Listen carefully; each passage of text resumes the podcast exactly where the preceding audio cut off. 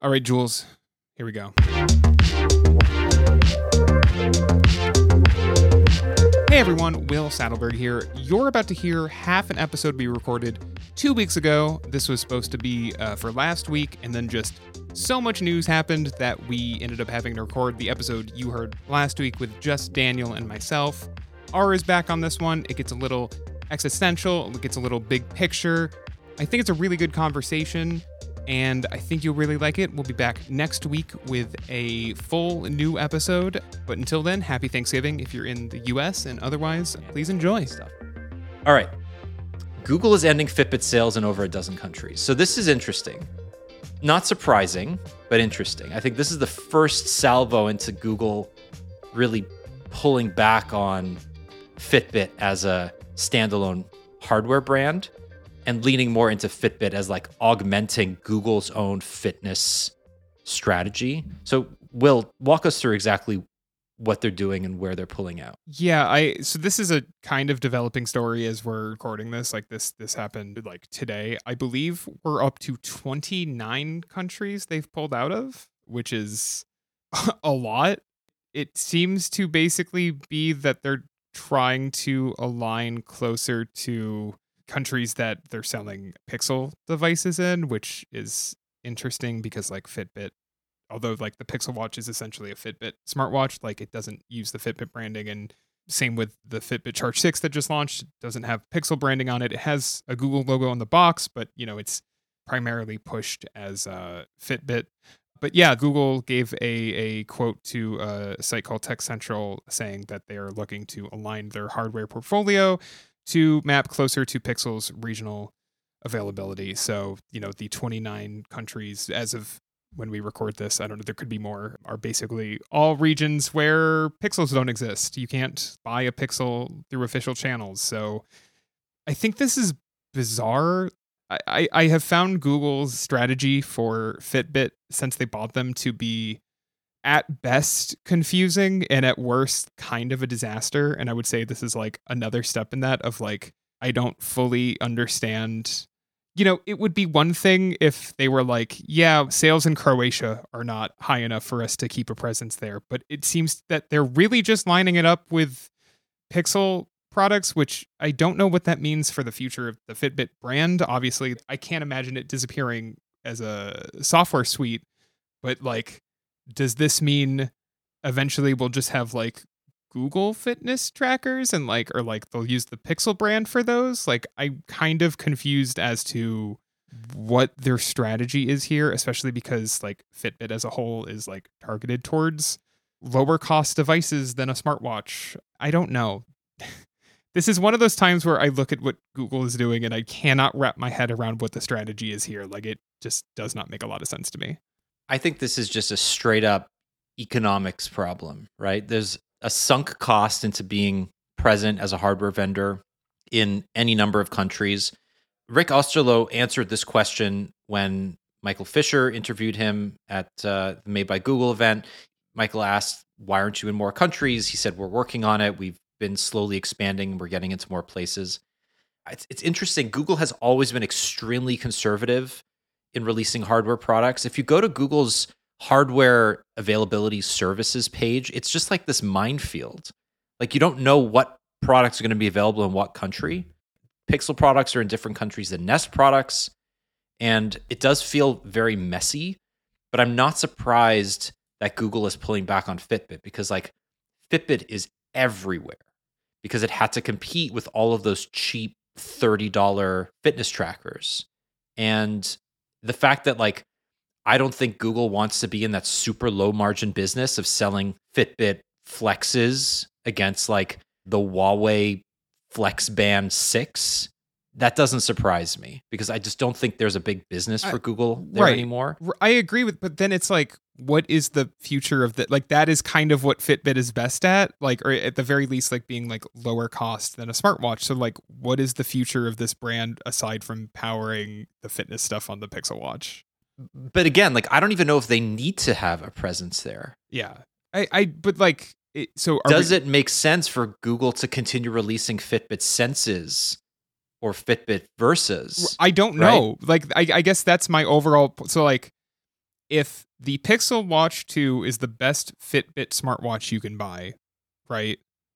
And they're going to leave kind of the $100 price range behind. So is it just Fitbit ends up just being like we have the Charge series and like that's it? Like I don't this is another step in the I don't know what you're doing with this sub brand kind of Yeah. thing. Like I, I, I just like fully do not, un- and like to the point where I find it difficult to tell people to like get invested or excited about Fitbits in general, even if they want a fitness tracker and not a smartwatch, because like I don't- I don't know where this brand is in two years. Does anyone feel like they have a confident guess at where Fitbit is? Like I, I can guess it's still on the Pixel Watch and it, it exists as an app on your phone and that's about it. And and I, But, I okay, can't, here, here's my take Yeah. on this because I think Google made a pretty strong argument this year for why we don't need Fitbit hardware anymore.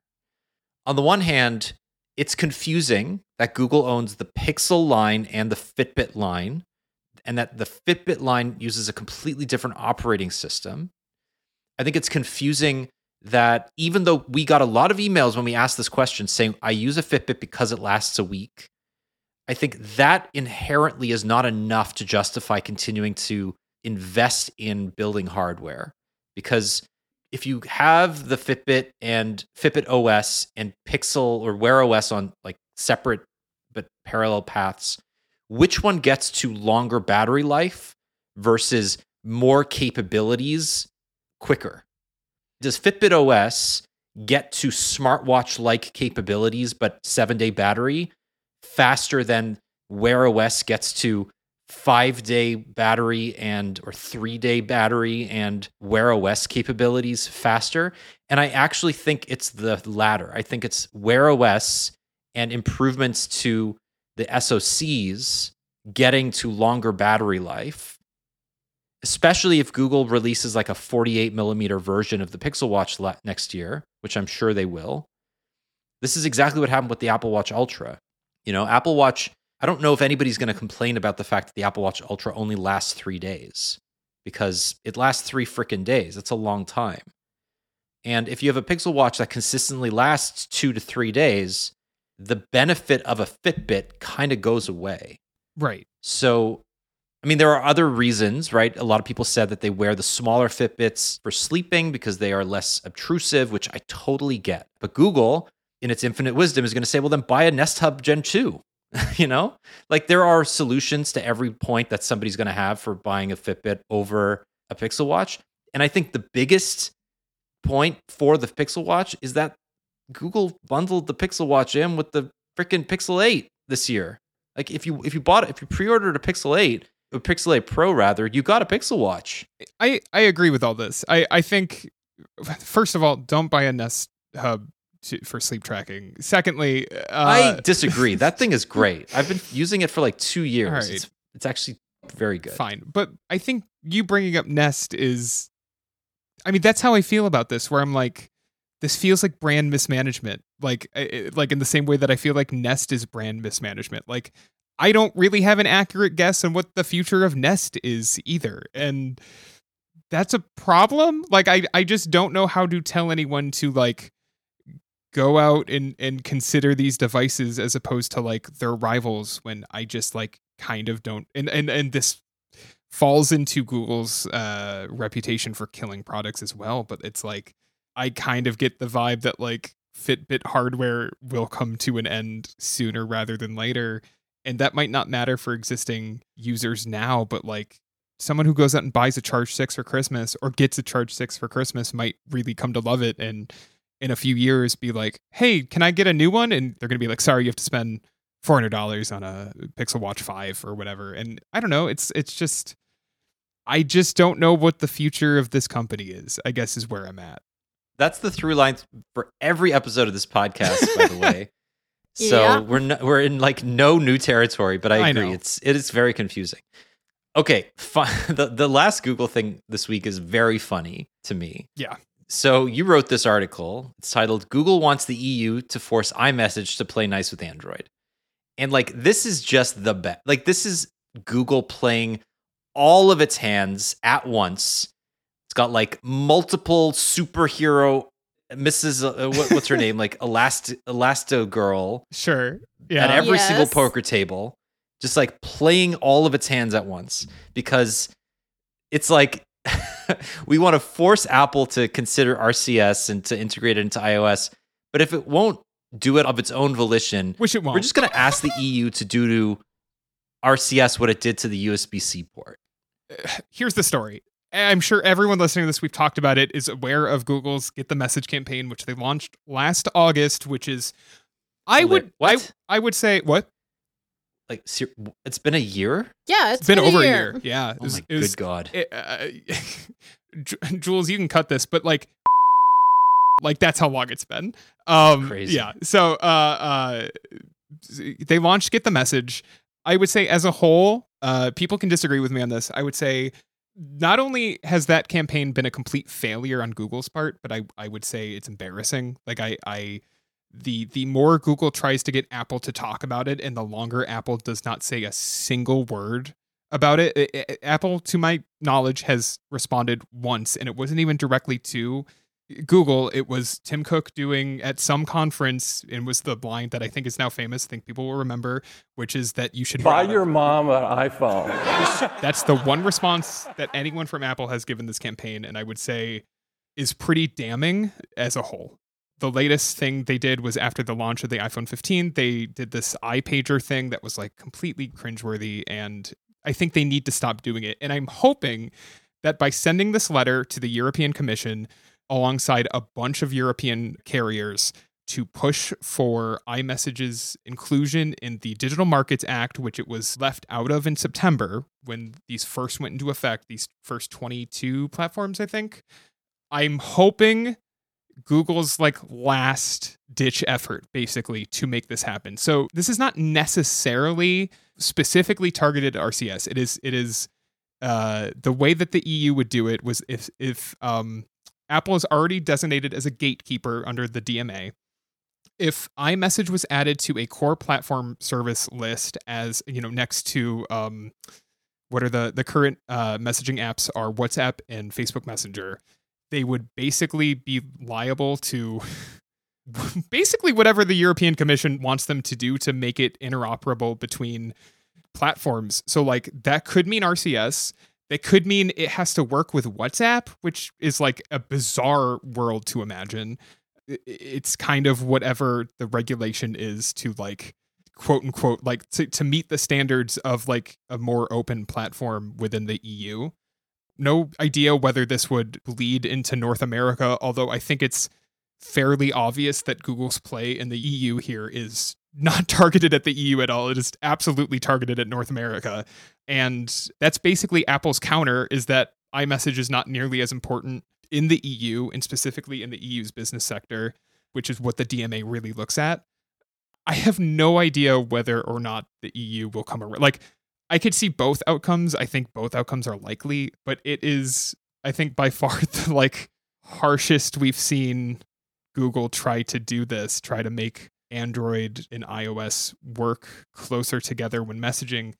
And I think it comes a little late, but um, you know, I'm working on this piece that should be up early next week, uh, basically about iOS adoption among teenagers. And in the US, they're looking at like close to 90% of teenagers have iPhones. And like, I think Android might be in trouble in the US, and it is partially, if not majority, because of iMessage, right? It is because of these group chats. We've seen iPhone kind of take above 50% market share in the US, and that's only growing. And if younger generations, if Gen Z and beyond, are essentially hooked into the Apple ecosystem from age 13, 12, whenever they get their first iPhone, to message their parents on iMessage, right? Like that's it. That's basically done. You're going to just see Android's market share continue to dwindle as younger users like buy into this ecosystem. So I think Google has to do this because they're, they're in trouble in the US. I, I understand that like on a global level, Android is far and away the bigger platform, but they're in trouble in the US. And this is a, a way to try to stop the bleeding and make it easier for someone who sees a Galaxy Z Flip 5 and goes, fuck, that's cool. I want that. It's too bad it doesn't have iMessage. Makes it easier for them to switch. Oh man, I have so many thoughts and we have so little time. I'm sorry. I I just there are basically two companies that have built messaging moats. Sure. One is WeChat because Sure. like WeChat is an everything app and it's Yeah. on every Chinese phone. Right. And it like does way more than just messaging. But and, like and we're gonna know all about that soon once X gets their bank account information out. Yeah. yes. Please. And then there's the then there's the iMessage moat, which is a moat for a completely different reason, and that's because it's on by default. right. And that is not like I think the main issue here is not iMessage is inherently better. Like messaging today in 2023 is the same. Sending somebody a message on WhatsApp or Signal or Telegram is technically and experientially identical to iMessage. Even an RCS message Yeah. is the same, right? There's no inherent advantage. You don't get better quality images. There's reaction emoji. Like you get this, the feature set is completely commoditized across the boat. It's The but it's the buy-in. reason- right. Exactly. It's because It's, it's, buy-in. on- It's yes. the fact that you don't have a choice in the matter when you start when you put in your SIM card. Apple Yes. activates iMessage for you and locks your phone number into iMessage, and that is the anti-competitive part. The fact that like whenever I move from an iPhone to an Android phone and back, even if I disable iMessage, the second my SIM card is installed, iOS tries to reactivate iMessage. Yeah. Right. Sometimes it works and sometimes it doesn't. But eventually my number gets sucked back into iMessage somehow. If I turn it off, it will get re enabled when there's a software update. Right. It just happens. Apple's moat is brute forced. And I think that is anti competitive. And I think the fact is, I don't think if Android got iMessage, more young people would move over to Android. I don't think See, that's I- where I, we are. I disagree. I think I you would see I don't think it would reestablish dominance in the US, but I think it would stop the bleeding. I think it would make people more likely to try something different. Every consumer study that is done about Gen Z, and God, we we really should probably save this discussion for when I have this piece like live on the site. But like the level of like Gen Z wants to be unique and not just buy the same things that their parents bought, which is not exclusive to them, but also just like as a whole unique from their friends. If the messaging problem were to ever be solved, you would see people more likely to look over at the thousand dollar foldable as opposed to the thousand dollar iPhone and be like, I'm pretty bored of this iPhone, even though it has titanium. Let me try something new. It's a good thing I won't lose any of my group chats. And I'm not trying to say that iMessage is the only reason people don't switch. I think iMessage is the gateway into the Apple ecosystem. And once you are in the Apple ecosystem, it is, you know, you are more likely to buy a Mac. It's like, okay, well, now all my stuff works well. You are more likely to buy an iPad. You are more likely to buy what an Apple Watch, God for, you know, and like, like the second you have a wearable, right? And I've talked to people who are, you know, I'm not, I am like on the border of Gen Z, I guess, like depending on when you put the date. I was born in 1995. I'm either one or the other. I have friends who have told me I'd be willing to try. I, the reason I'm using the Flip 5 as an example is because I have friends who have told me they'd be willing to use, and this is anecdotal, but like would be willing to try it, except for the fact that like they know it's going to fuck up their group chats. I would argue that if iMessage is a lock in, it's happening a lot earlier than 10. Because remember, all of these kids are also being started on like iPads, because that is like one of the predominant, ta- that's basically the only Sure. tablet thing for kids, unless you're going to buy just like the ultra cheapo and not care when it gets broken. That's Sure. how kids are messaging with their friends from school, even before they have phones. But I'd also argue that iMessage, it being the lock in that it is, I don't think will change, even if it's forced to be interoperable with messages, even if it's forced to be interoperable with WhatsApp or SMS or whatever else. The legislation that I really wish that Apple would be forced into is to just detach phone numbers from iMessage altogether. That should be tied to an Apple ID, not a phone number.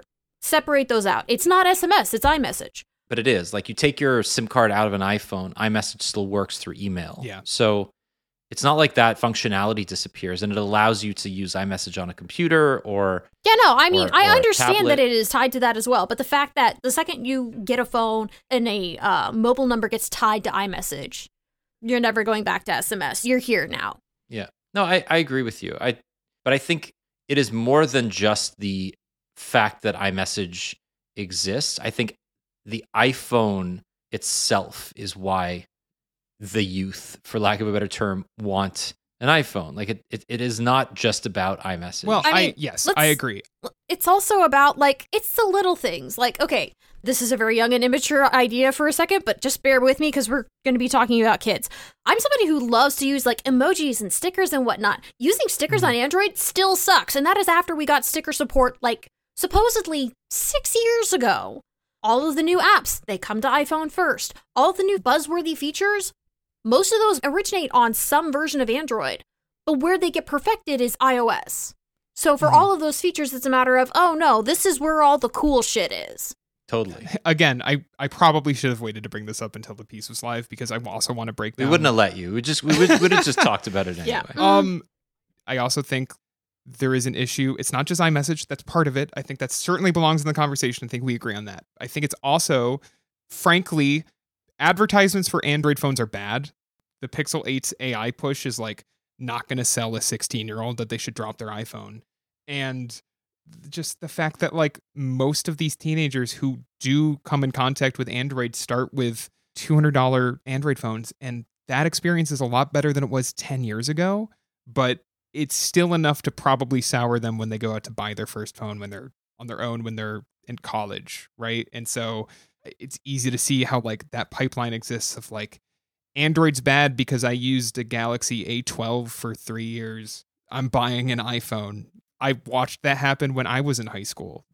People who used, you know, and back then $80 Android phones in 2012 were like really bad. Like actually I can't blame anyone for dropping them bad. So I think there's like a bigger piece of the puzzle there and that one I'm not sure how you even solve beyond just like begging people to pay attention to like flagship Android phones, but I think it's a broader concept of like how Android is not in a great place in the US and I don't think we talk about that enough as an industry. But look for my reporting on that in the coming days, I suppose. Yeah, and it's weird to say that to say like, yeah, we we keep teasing this, and and Jules keeps like giving us new versions of the Transist podcast logo. Yeah. But the reality is, like, my goal in life is not to host an Android podcast because that is very reductive. And I think both of you would agree. Like, Android is in a place where it's mature, it's fine, it's not going anywhere, but it's certainly not growing. Yeah. And it's not interesting in the way that it used to be. Whereas the broader world of tech is far more interesting. And if we can address that head on and try to just reconcile the fact that the people that stand Android today may have been the ones that bought the first Droid in 2009, 2008, and have like been invested in the success of the platform for 15 years. They still exist, but they're a very small portion of the overall smartphone user base, especially in North America. And it's not that I'm saying we need to focus more on Apple or iPhone in general, but like there's just so much more to say about technology than smartphones in general we anymore. spent 25 minutes at the start of the show talking about humane AI. I'm, I'm never which- going to apologize for Well, that. But, but that's my point. What I is like mean, it- we we we looked at it and we're like, hey, do you know what I actually want to talk about this week? Is like I literally wrote in our show notes as I was putting them together 20 minutes before we went live. All Will wants to talk about. is the OLED Steam Deck announced 15 minutes before this recording. Because that's true. They announced an OLED Steam Deck before this record, and I was like, that's all I want to talk about. Actually, that's that's literally, you know, we're gonna have some good conversations, but like that's not Android. Like I, you know, you can argue it's Linux and that's somehow related, but like the world of technology is a lot bigger and broader than you know. I'm sure the Galaxy S24 Ultra is going to be a great phone. Is it going to take up mind space and uh, for for a full calendar year? Like no, like it's not because it's just it's it is a phone at the end of the day, and like there is a lot more happening in the world of technology that like limiting and and this is not a direction of the site necessarily so don't read too much into this it's just conversations the three of us have been having about this podcast and how we like to talk about things But it also does reflect a change that I think we're seeing a lot at, at tech sites in general, Yeah. right? I mean, we do not have time to talk about this because this is a whole separate conversation about like Google search and the algorithms Yeah. and all that. Yeah. So let's save that for a future week. as Because i I look think over and we're is- an hour and 26 minutes into this recording Yeah, I And know. we- My and you phone still have to is talk like, about the Steam hey. Deck for 15 Yeah. minutes.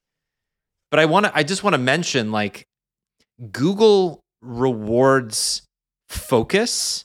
If Google thinks that you are a quote niche site, if you stick to your niche, you are going to be rewarded for that. Yeah. But Android Android is so much smaller than it used to be. Yeah. And Google is so much bigger than it used to be. And we have no choice but to move in the direction of making Android police and all tech sites less quote niche because Android is just one small part of the conversation. And I think just like circling this back to uh, iMessage as a moat, Google has no moat. Like there's no, moat No. remaining if it ever had one.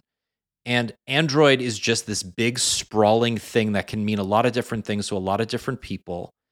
Um, and that's not bad because it's a good business for Google, but it's not a good talking point for Google anymore. And you see that reflected every year at Google I/O, right? When was the last time Android took up more than a few minutes of the conversation? I was going to bring exactly that up. I- I- it- Android 14 and I/O this year was in the middle of the presentation, and it was maybe 10 minutes. Yeah. So, I mean, all this DMA stuff, like, I think is really interesting because the EU is approaching this not as a, like, as you said, Android needs to get iMessage support. Right. It's Alphabet, Amazon, Apple, ByteDance, Meta, and Microsoft are the so called gatekeepers of the tech community, and they own so much of the entire ecosystem. We've seen some efforts through things like ActivityPub and like even older messaging services like Jabber and other attempts, even uh, what, what's Eric Migicovsky's project, uh, Beeper, ways that we've been able to hack br- unifying all of these messaging platforms together. And that's just because by and large, they are commoditized and they're offering the same thing and they have no moat. And if you remove iMessage from Apple, it just boils down to it being another messaging platform. So, anyway, that's where we're going to leave it for today. We're just going to push this, guys. We're just gonna, we're going to have a very short show next week because I'm in California, so I don't want to Oh, right. You're going to uh, the MediaTek Summit, right? I'm going to go to Yes. MediaTek. It's my turn to be in the sun. So Listen, we I may can- not yeah, have a show. It would be unfair for me to take both. you didn't have a choice in the Matter. I also didn't Yeah. have a choice in the matter. Um,